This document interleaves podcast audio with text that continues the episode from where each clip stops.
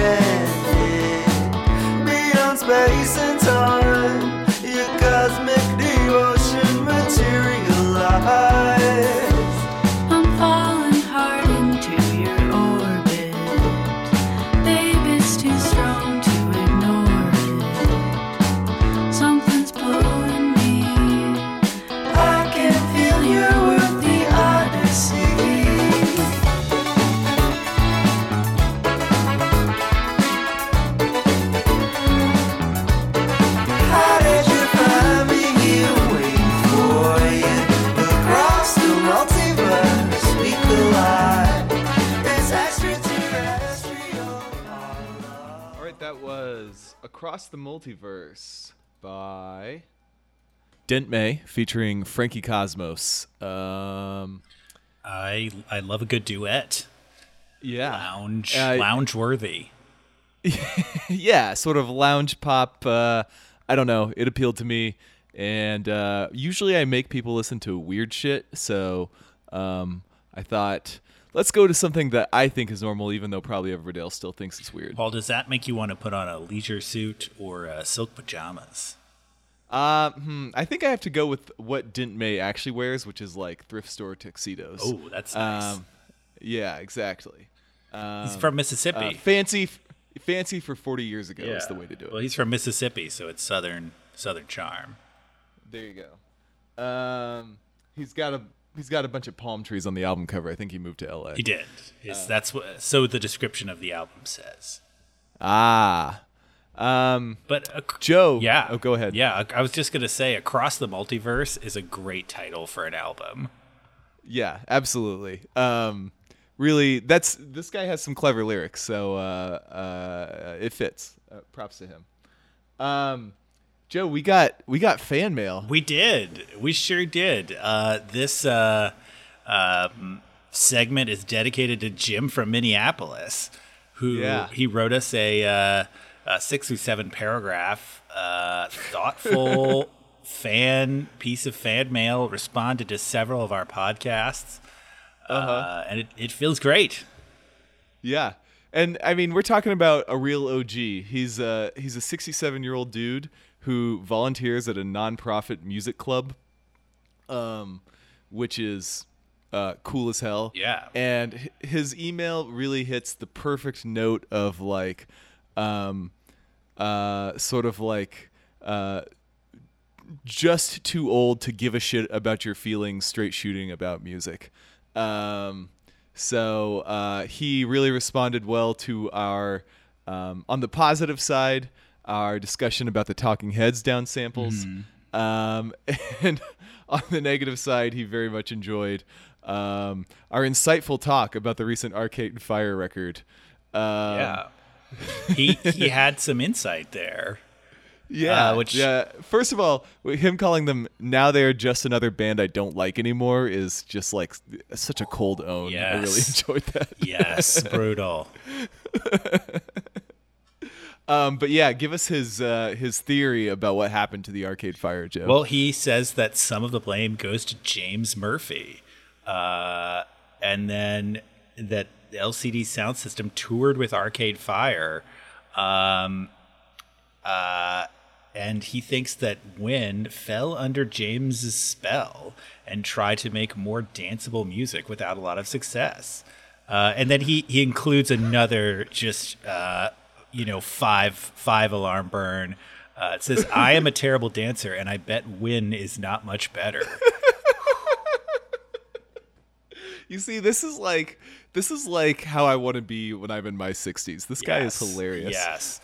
Um, uh, I love and I love this theory. I mean, I think rock stars are as susceptible as we are to this feeling that being a rock star would be so cool and like easy once you made it, like I think uh-huh. rock stars look at look at the other rock stars who seem to get by on like an even higher plane of just being cool and uh, you know, and intelligence and attitude, and and they yeah. they they want to be like that.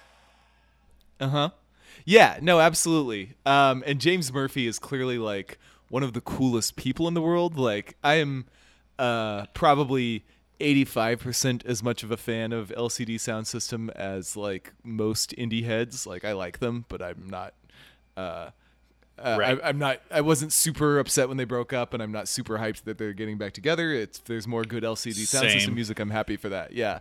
Um, so, uh, But, um, man, I lost my train of thought. Oh, yeah. So, like what you were saying, um, uh, clearly, whatever you think of their music, James Murphy is uh, living the dream life. Like, that dude kicks ass yeah. uh, as a person. And uh, it's easy to imagine um, sort of a, a semi-angry, semi-nerd like Wynn Butler uh, wanting to be like James Murphy. So maybe that is what happened. James Murphy, he seems like the kind of guy you go to a party and you meet him and you're like, this guy's so cool, and I'm like not even mad because he seems like really nice. Yeah. And he like talked to me for like twenty minutes and like, you know, yep. told me a funny he story. Just started, yeah, he started telling me about awesome stories from the nineties in New York or something like yeah. that. And and I I laughed my ass off, and he was just happy that I was laughing, and that was great. And that's kind of, I mean, that's kind of what he does in his songs. He just stands on stage yeah. and tells like kind of funny stories from the nineties. Yeah, I was there. Um... It's, yeah. So I love this theory. I love the theory that, you know, Wynn Butler was like, saw that as like, I I want to be that cool. So how does this work, though, with the fact that you didn't like the Arcade Fire, and then they tried to be like a band that you do like, and then they became worse? Or maybe that's just what happens when people imitate other people. Yeah, they failed. They, yeah. They, so, you know. There's no mystery, you're right. No, no. I mean, trying to... Um, that's like, it's sort of the internal thing where like every, every band is like, this is our kid A, and it's like, nope, you failed. you did, you did not successfully pivot to, uh, you know, deeply emotionally resonant electronica. Yeah. um, yeah. So anyway, thank you, Jim. That was a fantastic letter. Uh, also, uh, thank you for being willing to give Radiohead another shot just because we like Radiohead so much. Um, uh, like my dad is almost Jim's age, and I have no expectation that he would ever condescend to like Radiohead. Um, so, uh, uh, it's pretty cool that James has that open of mind. And for all the other listeners out there, the lesson here is if you want to hear us, um, be unfunny about your email, uh, please send it to us, because we will absolutely, we're absolutely at the fan level where you can get your shit on the air by yes, hitting us we up. Are not popular yet. This is like, we're still at the point where there's like twelve people at our concert, and we're going to like bring three of them up on stage. Yeah. And so later, you know, this is, this is, you know, uh, buy a lot of lottery tickets for things that aren't popular yet, because, you know, you could, you know, go to a thousand shows for, Uh, bands that aren't popular, or listen to a bunch of podcasts that aren't popular or whatever. And then if just one hits, you get the chance to say, yo, I was there, like James Murphy. Um, so make us, put us in your portfolio of those lottery tickets is all I'm asking. Yeah. Uh, wow. Um, what What's our payout? If uh, What are the, oh, the payout for us is that we get to live in the thrilling internet content generation industry. There we go. Uh, truly man's finest endeavor. that, that, no, I mean, that would be great if you scratched off the lottery ticket and like the prize, you got three, um, like you get to produce great contents. And so you're like, yeah. yes, I get to produce the, great content. Yeah. Yeah. No, it just says like internet Vox. Oh, God. That feels too real. Um, uh, thank you, Jim. Uh, please keep listening. Absolutely. Uh, you're the best. Yes, yes, and you don't stop. Kool Aid, the best rapper, you don't stop. Another fucking hundred fucking dollar freestyle for you and your mind. Come on, yeah, you can never define anything. but divine love. I'm a savage beast, slightly above average at least. Nah, preference is relative. My reference is consistently uh, bring you to another vicinity. I hit you with the riddles consistently. Dead in the middle, a little triply. Little did we know that we triggered a fissure in the metaphysical image. And welcome to Savage Beast. Uh, I'm Joe Gallagher. Uh, and with me, as always, uh, chewing on some leftover reindeer dick, it's Paul McLeod. Joe, they smoked the reindeer dick, uh, which makes it just premium succulence wow. all throughout the shaft. So they, they um, you don't, you mean they smoke it like they put it in a smoker, not that they roll it up and smoke it. No, they smoke it like fellatio. Um, um, there you go. I'm doing the anyway. I'm doing the blinking man, you know, gif. Uh, I don't know which gif that is. Uh, Everyone I'm else sure but you it. does. Yeah, I'm sure I've seen it. Anyway, uh, yeah, I was uh, out of the out of the country in Norway last week, which means this is a short episode as we discuss two hot singles uh, that would have been hotter had we recorded this two nights ago like we originally intended. But uh, here we are. Yeah. Uh, like uh, the beautiful total solar eclipse we saw, we are passing mm. only briefly in front of your eyes this time. uh, well done. Um, Paul, can I, Joe, what's our... F- can I, oh, can I ask you what song... For your next total solar eclipse, what song are you going to have playing? See, this is actually a good point. For my first one, it was good enough to just be like sort of losing my shit and yelping. Yeah. Um, which is what everybody else was doing. For my next one, um, bringing a big-ass sound system out into the wilderness and um, just blaring something rad uh, is probably the way to go. Um... Whew. Uh, Dark Side of the Moon is probably too obvious. Mm-hmm. Um, the um, I'd have to think about that off the top of my head. Um, it's got to be exuberant and also um, existential, you know. So something like "Thus Spake Zarathustra," the the overture uh, thing from that yeah. is along the right lines, but again, probably too obvious. Um, uh, yeah, so, so something like you know what I'm thinking though. You know. Jesu, maybe Jesu some, joy of man's desiring or something like yeah. that, you know. Or maybe some Sigur Rós if we want to be more indie uh, along our, our our our current themes. Actually, um, yeah, that, oh yeah, Sigur Rós would be awesome. Right when like the kind of choral part of Olsen Olsen hits, which is yeah. yes. Oh yeah, yeah. just right. and you and what we need to do is go to Iceland. It needs to happen in Iceland and Sigur Rós needs to be actually playing. I mean, what are the odds of a total solar eclipse happening on Iceland, a tiny island in the middle of nowhere? Okay, pretty small. I could also, um, I could also see we get, we should like hire a concert pianist, uh, pianist to play a Moonlight Sonata. That would be pretty good. Yeah. That would be pretty good. Um, um, okay. Or oh shit. Anyway, yes. yes. Um, Great question. Yeah. What's our first single, Joe? Um, so we are uh, listening to two singles tonight, and the first is uh, Taylor Swift's Look What You Made Me Do.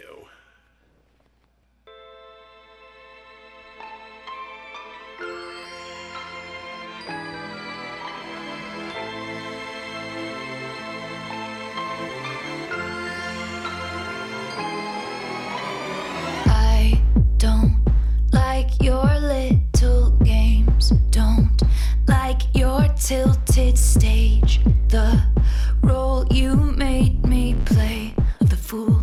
No, I don't like you. I don't like your perfect crime. How you laugh when you lie. You said the gun was mine. Isn't cool. No, I don't like you. Oh. But I got smarter, I got harder in the nick of time. Honey, I rose up from the dead. I do it all the time. I got a list of names and yours is in red underlined. I check it once, then I check it twice. Oh, oh look what you made me do. Look what you made me do. Look what you just made me do. Look what you just made me. Ooh, look what you made me do. Look what you made me do. Look what you just made me do. Look what you just made me do. I don't like your kingdom. Wow. Okay. Thank you. From one Taylor to another, we're going to do yeah. something uh, a little unorthodox. Uh, our friend uh, Taylor, uh, the big T-bone steak uh, man. so that, that was good. Um, uh, one of one of two two-time guests on the pod. Yes. Uh, Long, like fan favorite Taylor. Yes. Uh, will be... Um, Uh, was going to uh, drop his hot take on this track in the group chat, um, uh-huh. but we said no, record it, yeah. and we'll play it live on air. So okay. we're going to start off with Taylor's hopefully smoking hot reindeer dick fresh take on Look What You Made Me Do. So I've really been trying to crystallize why I don't like the new Taylor Swift song. Um, and I'm trying to divorce it from the fact that I saw the music video first. So I saw the music and the images, and the images to me were so repellent, so narcissistic, so self-serving that it just immediately turned me off to the song. But Joe told me listen again with good headphones, which I did. I've now listened to it a few times. And then I also wanted to listen to two other Taylor Swift songs that I liked to see what made it different. I listened to Shake It Off, which is silly fun. It's also narcissistic, but it, it is fun. It's catchy, and it, it can become an anthem. And then Bad Blood, which I think is technically a worse song, but it's still fun. It's got a good hook, and you can easily make it also about yourself. And I guess that's the thing. This song, it is only about Taylor Swift, about Taylor Swift being Taylor Swift. How dare you wrong Taylor Swift? And it just circles and circles the navel-gazing into oblivion. Um, on top of that, if you think about it, there's no progression, right? I mean, in Shake It Off, she's like, the haters are going to hate, so I'm going to do what I want. And Bad Blood is like, yeah, don't tell me what to do. Now I'm going to come get you. And this one, it's like, look what you made me do because you're on my list. So it's all about don't tell me what to do and I'm going to kill you. Um, and also, look what you made me do. So what did she do? I mean, at least in Bad Blood, the whole point is like, we have problems and now I'm going to get you. But with this one, it's just like, oh, look what I did. What did she do? She doesn't do anything. I will say I like the first half of the chorus. Um, that's something that got lost on the video, but the, you know, I got harder, I got smarter, that's got a good progression, it's got a good hook. But then the actual chorus is so flat, and I mean writing-wise and vocal inflection-wise, the look what you made me do. And obviously, you know, look, she's a gazillionaire.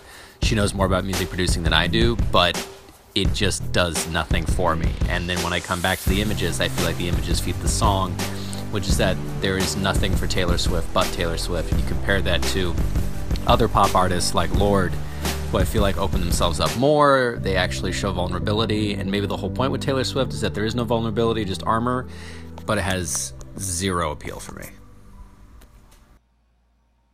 Wow. Wow. Uh, a uh, well-considered, uh, carefully yeah. thought-out uh, evisceration of yeah, I uh, wanted- T. Swift. I wanted I wanted a little bit more uh, uh, fire and brimstone, but um, I also helped felt that, like uh, maybe we should have Taylor on to talk about the pop music of the day in the future, because yes. uh, Taylor is very good at talking about um, sort of like popular cultural ephemera like this. Yeah. Uh, Paul, do you think uh, that this podcast uh, could be said to have a real problem with Taylor on Taylor crime? Um, obviously at this point, uh, it's the only problem we might have. So, yes. um, yes. Um, anyway, uh, uh, Joe, I have to say, um, uh, I would maybe refine some of Taylor's points, but by and large, I kind of agree with him. Now I think maybe you disagree with us. Give us your take. Yeah, sure. I'm happy to give my take on this song. Um, I think that, It's I do like it. I really like it. Uh, I don't uh-huh. want to. I feel like I have to engage a little bit of hyperbole because so many people dislike it. So that uh-huh. might distort like the level to which I, you know, I, yeah. I may uh, really go a bit overboard. But you're gonna be, you're gonna be a little a little chivalrous in your defense of, of poor Taylor here. Absolutely. Um, um, you know, I defend Taylors everywhere. Um, uh, it's so I mean, I think that Look What You Made Me Do, I think it's a badass jam. I think the bass is unrelenting throughout. Uh, I mm-hmm. think her voice is in character, and in a different character than in her other songs. Um, mm-hmm. I like that she doesn't give a fuck. Um, I, I don't know. That's I don't want anything else from a pop singer. Um, I want that level of complexity, uh, you know, paired with, you know, very, you know, the absolute like kind of bleeding edge of production, like exactly the sounds that are like hottest mm-hmm. right now. Um, this song, I think, has this combination of like maybe the more minimalist elements of hip hop uh, combined with, um, I don't want to call, you know, I don't know the names of the different kinds of house, you know, and techno. So electroclash is the, the label applied to things like this. So okay. uh, yes. If you think about Peaches back in the day, or yes. uh, who else was electroclash? Yeah. Peaches has come up in comparison to this, and I think it's it's yeah it's a, a more modern version of that. Um, side note: the name of the famous Peaches song "Fuck the Pain Away" is probably uh-huh. top five song names ever. Oh, total classic. Yeah, um, uh, and I want to say also want to apologize to Peaches. I feel like I heard that song first in a context that was making fun of it a little. Mm. I think in Lost in Translation, one of my favorite movies of all time.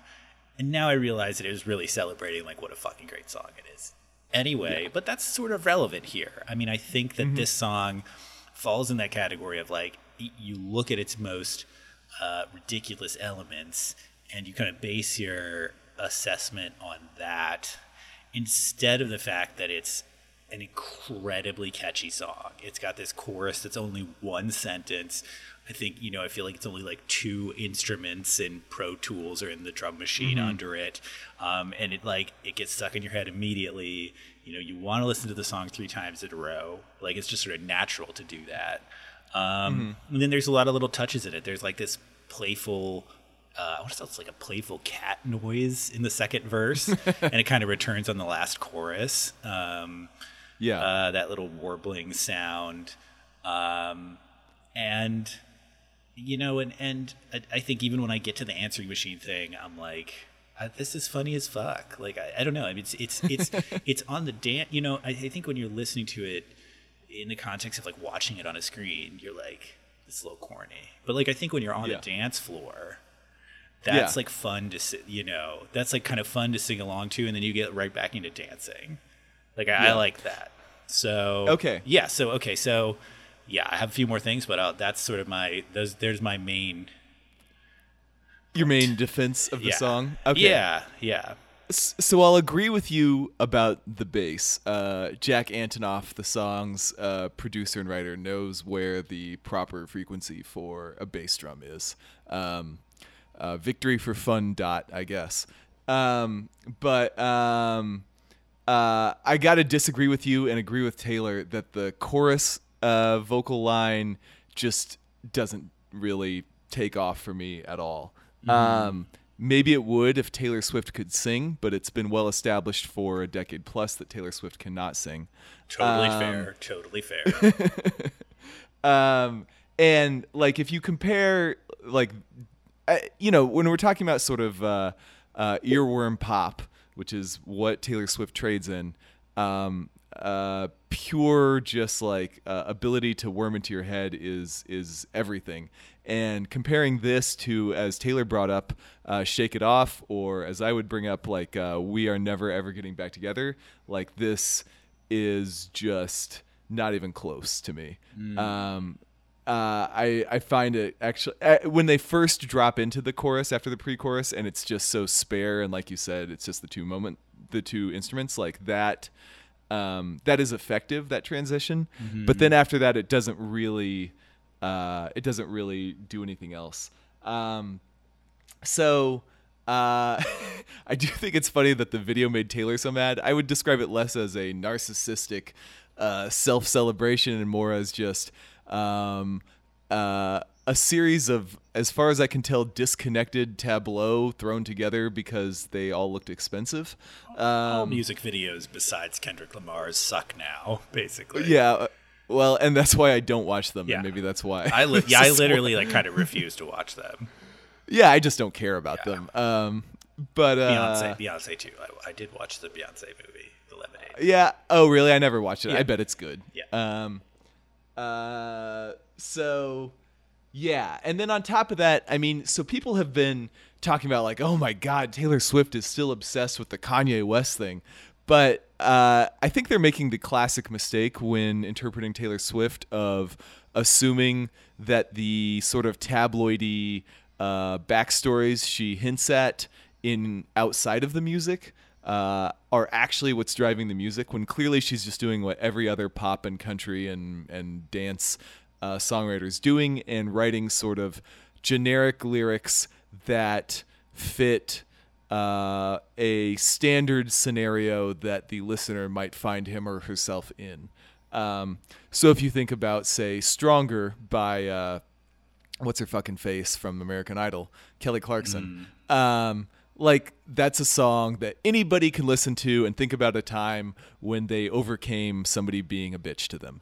Um, and this is a song that anybody can listen to and think about a time when they decided to get revenge on somebody who was mean to them.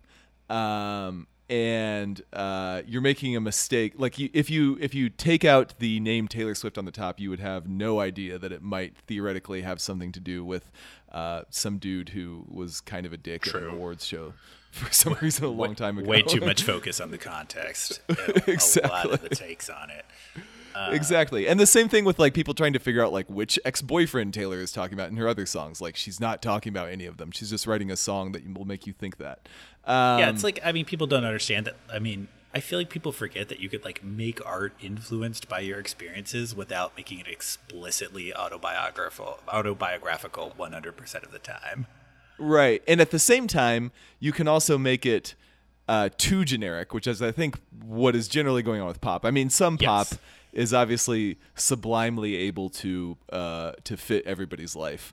But, uh, I mean, so the counterexample, I was trying to think of, okay, so what's a counterexample for me? And, like, early Death Cab for Cutie, like the song uh, uh, title track that we were listening to mm-hmm. on a previous mm-hmm. episode is, like... Yeah.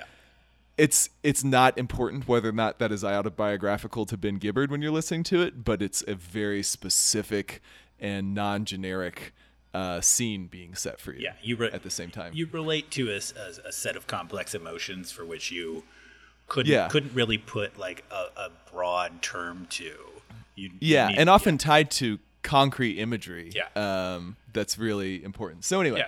uh, obviously Taylor Swift is not trying to do what Ben Gibbard is doing, and I don't blame her for being a pop star. Yeah. Uh, but um, she's it, probably slept with Ben Gibbard. I know that's, that's cruel.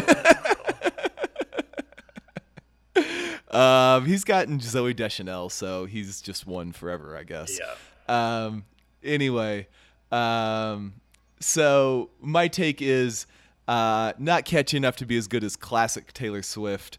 Um, and, uh, that's actually most of it. yeah. Um, um, I have a response, but first I, I do want to say that Kelly Clark's, that Kelly Clarkson's Since You've Been Gone is, that's, that's one of my jams. Oh, classic pop song. So, I mean, I'm, I'm, and you know, same situation. It's a, it's a, I'm getting over a breakup song that yeah. anybody could relate to, but it, uh, it fucking rocks. So I've got no problem with it. Um, Yeah, so I mean, I think that I, I you know, definitely have. A, it's impossible to divorce this from the context. I mean, Taylor Swift is not like, you know, pulling like I don't want to be a pop star anymore bullshit. Like obviously, like any song she releases, she knows it's going to be part of the overall discussion of one of the I don't know most. twenty most well-known people in the English-speaking world, maybe the entire, I don't know. I don't know where she ranks, but it's very high. Mm-hmm. Um, and uh, I think that she, or rather, like, listening to it, I, I mean, I agree with you. It's yeah. it's dumb to focus too much on that context or to read too much into it. And I think that maybe when I'm cons- comparing it to her older songs, I mean, mm-hmm.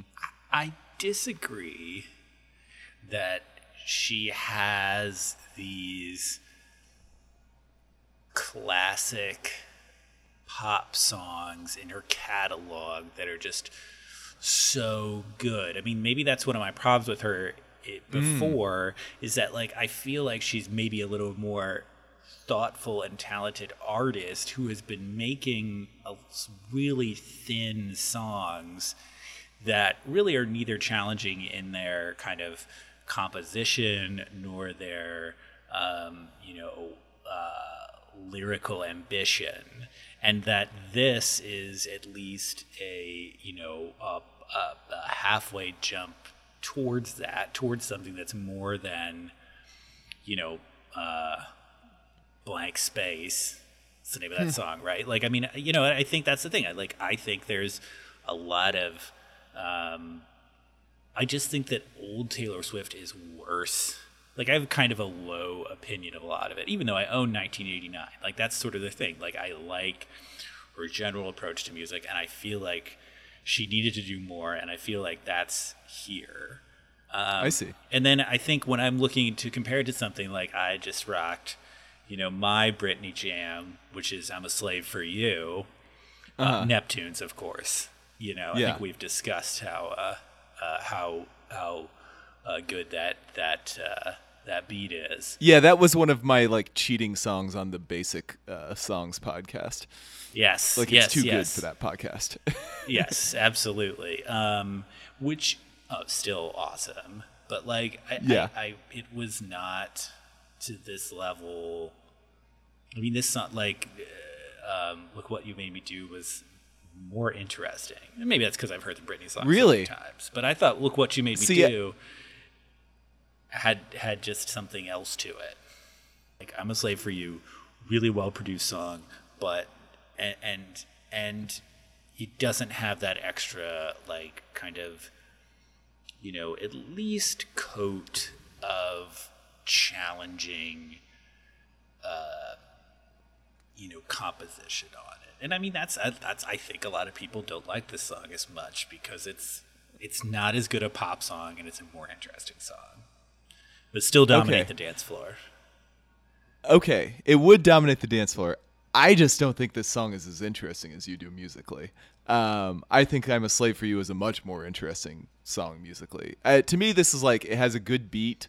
And but the the sort of extra production flourishes feel like um, they're not bad, but they're they're sort of like uh, a little standard. I don't know. They they don't impress yeah. me that much. Um, okay. to to refer to I mean, another yeah. pop star gone dance. Um, anyway, uh, anyway, um, she is my least uh, I guess pop star, and that that is my least favorite pop song. Like oh, really? I don't mind Shania Twain. Yes. So, uh, see, she and Britney and Kelly Clarkson and Taylor Swift are all in the same category to me of just, like, pop stars where I like maybe three of their songs. And I really like those songs. Right. And otherwise, I just don't really care. Right. And so for me, like, uh, old Taylor Swift, like we, like We Are Never Ever Getting Back Together, I fucking love the chorus to that song. That that's catchy as shit to me. Yeah. Uh, sh- Shake It Off also approaches that. Um, so I mean, yeah, uh, I mean the bridge of, like, Blank Space is is one of my favorite pop pop song moments. Yeah. No, and that's totally fair. Yeah. I guess I just I never expected Taylor Swift to be much more than that, and this to me is just like a less catchy version of t- Taylor Swift. So okay. there we have it. Okay, uh, it's an expectations game, um, and I think we're both, like, kind of just uh, we both are just sort of sallying forth into pop music to see what interesting things we can find, and not really yeah. committed to uh, a long-term yeah. relationship. Yeah, you know, I guess when I when I go to pop music, like, I just want something like I. I'm going to it and I'm saying, okay, I don't give a shit if there's no depth and if you're clearly pandering to an audience. If you just make it super catchy, uh, I'll I'll say, okay, fine, good job. We we had a, a, a fair transaction here. But uh, if you fail that, then I'm I'm not interested anymore. So right. that's what happened to me here. Word. Um, okay. I, I think we uh, I think we analyzed the shit out of this song. Thanks to uh, the better Taylor uh, for chiming in. Absolutely. Um, and uh, Yeah, we should figure out other ways for people to send us uh, uh, guest uh, uh, appearances uh, uh, asynchronously I, like that. I will say, if you're going to send us a, a two-minute uh, guest appearance, I really want a more like Peter Griffith, Peter Griffin, like grind my gears segment where yeah, yeah. you're real grumpy. I want, I want pithy evisceration yes. or just like ecstatic praise. Um, but uh, uh, Taylor um, was too thoughtful, too honest, too intelligent for this segment. Yeah, those are not qualities that describe this podcast. Anyway, um, okay, let's move on to uh, um, the most similar artist to Taylor Swift, William Patrick Corgan, mm. in his song Aeronaut.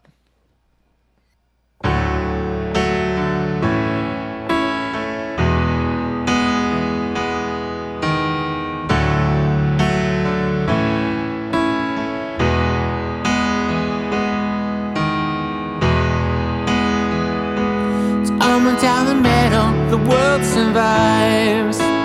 Look out, son, the air's alive. Call it ether, elemental, I own. Dark nights, one magic heart deceives, one little mind to ease up, one silver drum that beats. Ooh, this mountain strong. Us.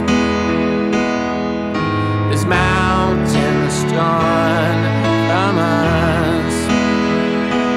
If I'm leaving you without return, I'll snap, get up and through time and space. You can call it home if you wish, or if it's fair, but it's mine to share and share. I like, won't you mourn with me? Love, won't you mourn with me? Love, won't you mourn with me?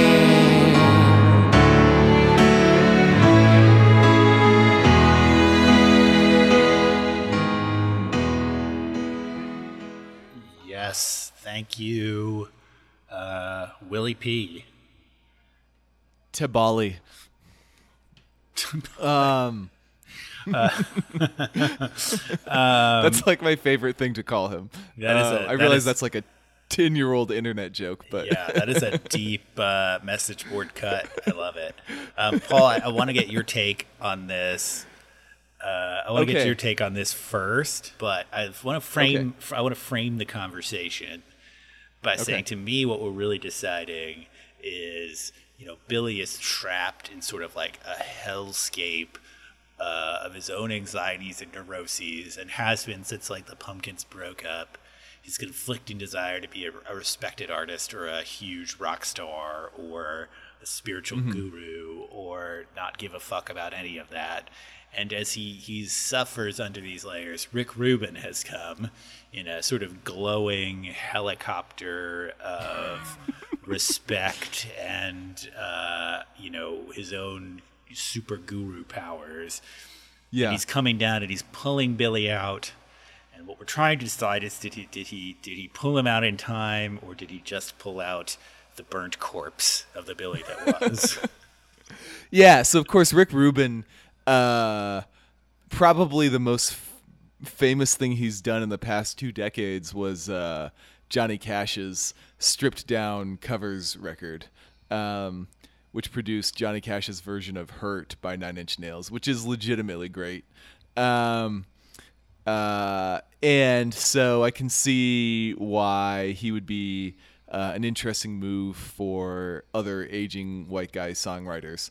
Um, So, uh, of course, it's funny that it, Billy Corgan was young when that happened, and now here we are still with Rick Rubin again. Mm-hmm. Um, and how, and Billy Corgan is old now. Um, but, uh, you know, so I haven't listened to any new Billy Corgan Smashing Pumpkins music since Ocean, or, or yeah, since Zeitgeist, I don't think. Yeah. Um, after Zeitgeist was a complete piece of shit, I pretty much... Um, uh, said, well, there's no reason for me to sully my appreciation for the Pumpkins any further. Um, but you uh, suggesting we listen to this, um, I, I only had minimal internal resistance to overcome. And I got to say, at first, I was like, wow, Billy, that's a lot of vibrato you're putting uh, on your vocal performances nowadays, um, which it is. But uh, shit, man, this really grew on me. After about the second listen, I started to be like, oh, this is this is a really good song. It's mm-hmm. sort of like it's sort of like, um, you know, it's got the classic Billy like lyrics that don't make any literal sense. So you have to just sort of like try to turn your uh, logic parsing brain off and just sort of feel the vibes of what he's talking about. Um, but uh, the chorus, "Lover, won't you mourn with me," is a great line, um, uh, especially for those of us who are aging a little bit. Uh, and um, so I really appreciated that. The the chord progression is interesting. I haven't looked up the uh, score for it, but it feels like the single note he plays uh, leading into the repetition of the chord uh, riff is uh, out of the key of the rest of them. Um, but whether or not it is, it's delightfully like sort of just on the border of sounding wrong and sounding right at the same time. Mm-hmm. Um, so and then the strings manage to be Uh, heartfelt but not maudlin, which is um, a tough act to pull off and one that Billy himself has failed at before, if you ask me. Mm-hmm. Uh, so um, uh, put all that together with a, a fairly, you know, maybe it's not the greatest melody Billy has ever written for his vocals, but it's a good one. It's uh, it stands with some of his previous work. So uh, I I kind of really like this song. It's uh, it's got me filled with hope that maybe Billy Uh, has something left in the tank, and that um, I don't know if Rick Rubin made it happen, but he didn't fuck it up. Yeah. Um, whoever did the strings did a good job. Um, and uh, uh, if Billy could just be happy, sort of being this like Randy Newman on acid thing he's doing here, like that's great with me. Yeah, Randy Newman on acid. I love that. Um, so you see, you see Billy coming out of the the burning building. He's he's he's giving the thumbs up. Yeah, like he's uh, to safety. safety. He, you know, you know, he's he's probably going to lose a leg. Yeah, but um, but he's he's still around. You know. Um. Yeah. Uh. So, um, uh, two two notes on on. Mm-hmm. Uh, first, I think I think you might be underestimating the amount of stuff stuff Rick Rubin does. Uh, I know. Yeah. Okay, things that people have heard of is what I meant by I that. Mean, he, I realize Rick Rubin has been doing shit. I mean, he controversially worked with Adele, and he, uh, you know, has won Grammys all throughout the two thousands. He worked with sure. Justin Timberlake and blah blah blah. And okay, things less famously, things Weezer. I would things I would have paid attention to. Right there, I we guess. Go. Yes, totally. um, and uh, it's so funny that you talk, you bring out the word. Talk about the chorus that has that word uh, "lover" in it. It's actually uh-huh. currently a joke on the um, the Smashing Pumpkins message boards that I still frequent. Um, mm-hmm. That even before this, that every single song Billy releases now has prominently features the word "lover," and so when it was like the like when he said it like a dozen times in this song, it was like uh, you know a, a, a huge hit uh, with the like. forty people who like still just kind of sit around and troll each other on uh, the you know what? message board. I bet he knew and he did that on purpose. It's possible. Like, especially because it's an invocation of the lover. Like it's like he's telling his big fans, like, hey guys, won't you mourn the world as we age with me? It is the kind of weird joke that Billy would think was like... Absolutely. Would say was funny, and then if you laughed at, would like... glower and walk off. Absolutely, that's exactly what would happen. um so um i like i mean i i definitely agree with you. I mean, I think this song, it has that level, it has that beauty that mm-hmm. signals a good Billy song, like even from the first good Pumpkin songs all the way through, you know, Zwan and a few things beyond, you know. Yeah. it's it's you know, there's probably few more words for you. Know, it's like it's like gorgeous. It's like dark and haunted. It's, you know, mm-hmm. it's it's really um, has this, yeah, it's a certain flavor of emo in a yeah way. Sad and beautiful, yeah, you know, yeah, and and knowing about all that, yeah. um uh and you know, I, I think it's it's weird actually. By the, the first time I listened to it, I was maybe a little, I don't know, put off by mm-hmm. some of the overtop. I mean, you know, he still sings like an idiot. He's been singing like an idiot for a decade. Um, yeah, he has some weird ooze in this uh, that I don't, which I like now. I agree. They're they're sort of put on, but and and like you said, you know, just that vibrato. It's just like uh, that's like a new thing for him that is way over the top, but still kind of works. Yeah, and I mean, I think I went from being like a little bored by it at first to like realizing mm-hmm. that it was just more of like a a background experience. It was like a, a you know, mm-hmm. you didn't want to like you don't want to like focus on it. You kind of want to just let it flow. And it is really mm. beautiful. It's uplifting, mm-hmm. um, and the simplicity saves it. I mean, and supposedly that's about him handing it off to a you know, a producer he actually trusts. Yeah. Number one, who, I mean, he says that he just kind of recorded the music and said, you, you know, Rick, you finish this, you know, don't let me do it. Because, you know, he's worked with some big producers in this post Pumpkins phase before, but it's still all about like making a huge rocks album. And it, it still like bared all these marks of like Billy's like insane overproduction.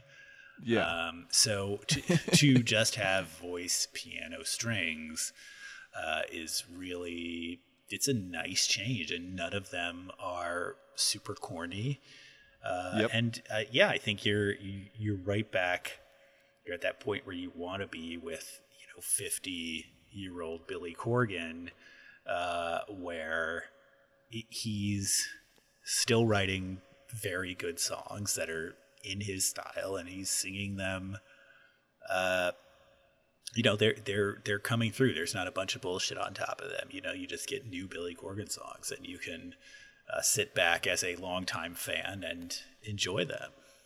Yeah, that would be a really wonderful thing, is if Billy, you know, that's what I hoped for after after Machina, is that Billy would sort of just like go be his own guy and and do his own weird shit, but instead he wanted to be a big rock star again and just was incapable of, of doing it in an environment where there are no big rock stars, certainly not old ones. It's like he's in a bad relationship, like with himself, and everyone could exactly. see it. And they were like, when are you going to get out of this relationship with like nineteen ninety-seven Zero Shirt Billy? He's like really bad for you.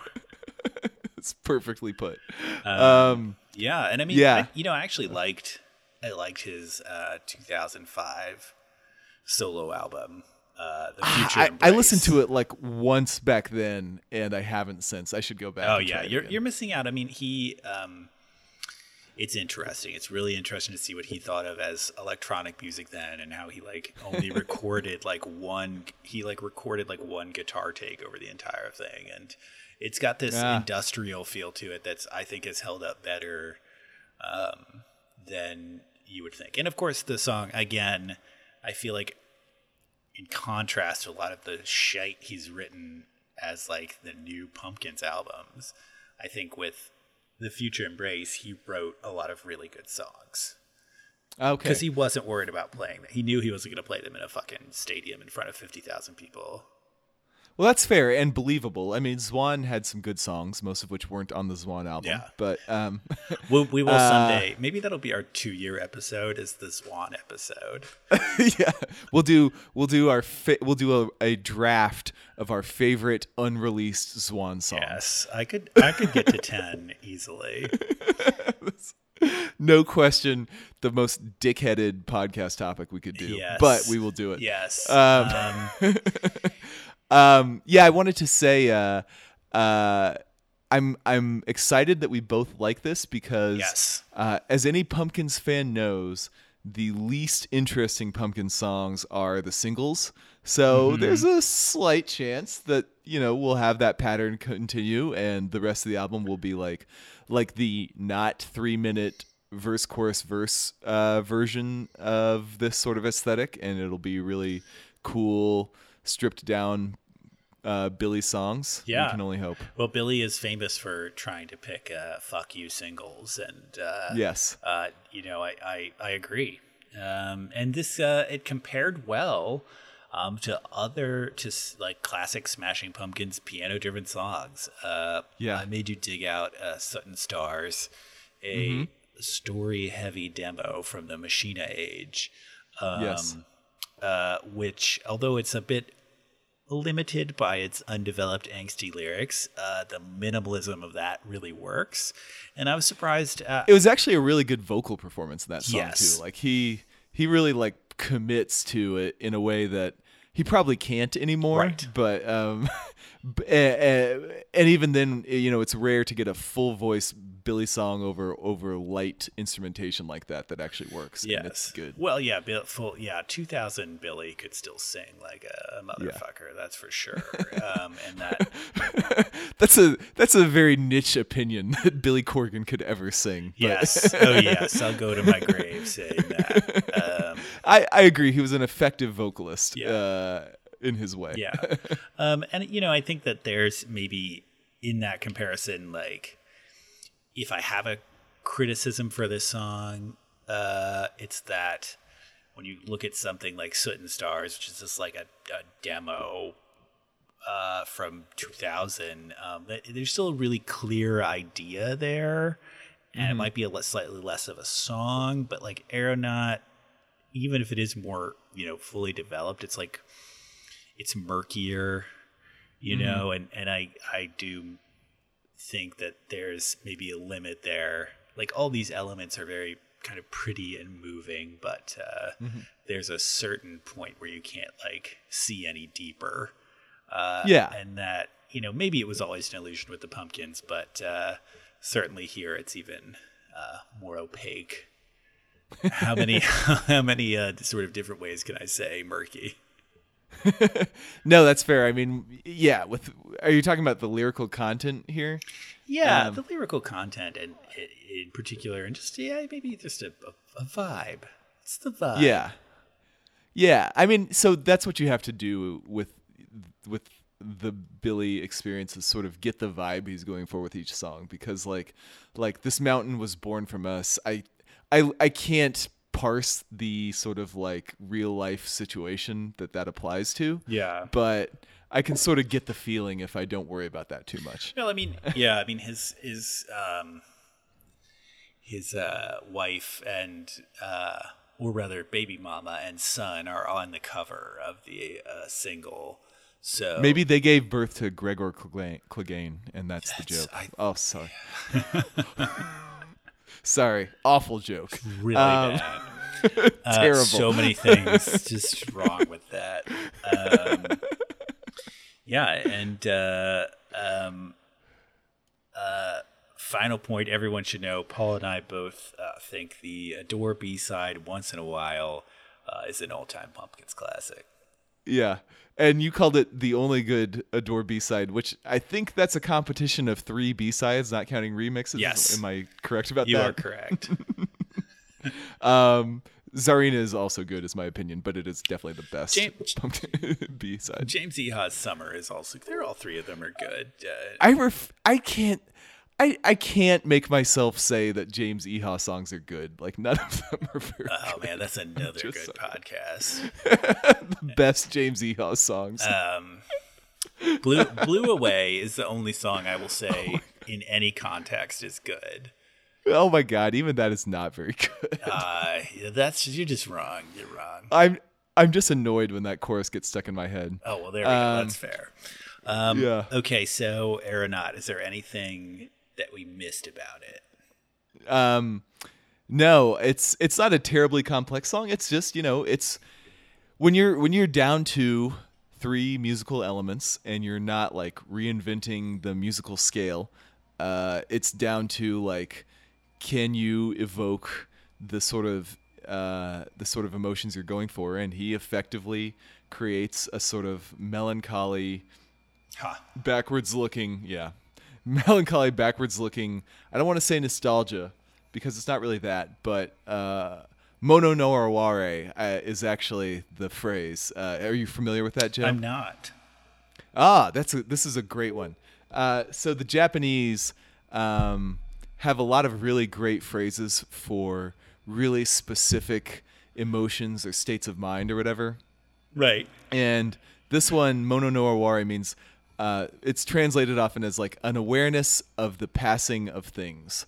Um, so mm. just like the the feeling that everything is changing and it's going away, and you can, it may be good or better in the future even, but you can never get the old good stuff back. Right. And that's totally what this song gives me. Yeah. Um, and, uh, you know, it's effective because it's much more, it's much better at evoking that sense than what I just said with my stupid voice.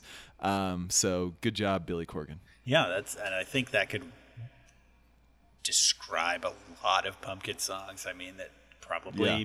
Muzzle is a great example of that feeling at, at times. Um, yeah. Yeah. Yeah. Totally. Um, Japanese sayings and the songs that go with them. I'd do that podcast. Oh, my God. Totally. Yeah. Um, yes. Yes. yes. Um, well, as usual, we've uh, planned our next podcast uh, mm-hmm. during the podcast. And as usual, we said this will be a short one, and then talked for a fucking hour. Yeah, um, uh, you know, we we've been cutting down in general. We appreciate your time. Yeah, absolutely. Uh, thank you, Jim Anderson, and all of our uh, other four fans. Um, we really appreciate all your the clowns. Yes, exactly. Um, truly, Jim, a wonderful email. I love this email. Um, and. Uh, uh, You know, um, just to remind everybody, you can get at us uh, at savage beast pod at gmail dot com, just like Mister Anderson. Um, Mister Anderson. Exactly. Uh, there's also Twitter at savage beast pod. Uh, we have an Instagram we don't use, so don't go there. Um, and then iTunes, uh, rate, review, subscribe, all that shit, because it's good for us. Um, yeah. So thanks, everybody. Yeah, and uh, thanks, thanks once more to T-Bone. For his yes. two minutes of bliss. Taylor, your royalty check is in the mail. Yes. Um, okay, everybody. Uh, you, you saw what you made us do. Good night.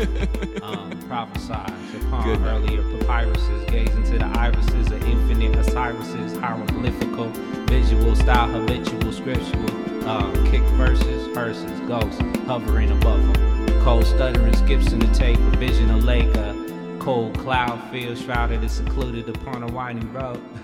Nature and existence are the same thing, basically. Swerve through the curves amazingly. Paint me like a surgical portrait of your soul's wild energy. Wow, that's beautiful, blessed. Have a nice dream. Peace, Allah, Aztec, yoga, Kool-Aid, D, Allah, whoop, whoop, Ja Rasta, whoop.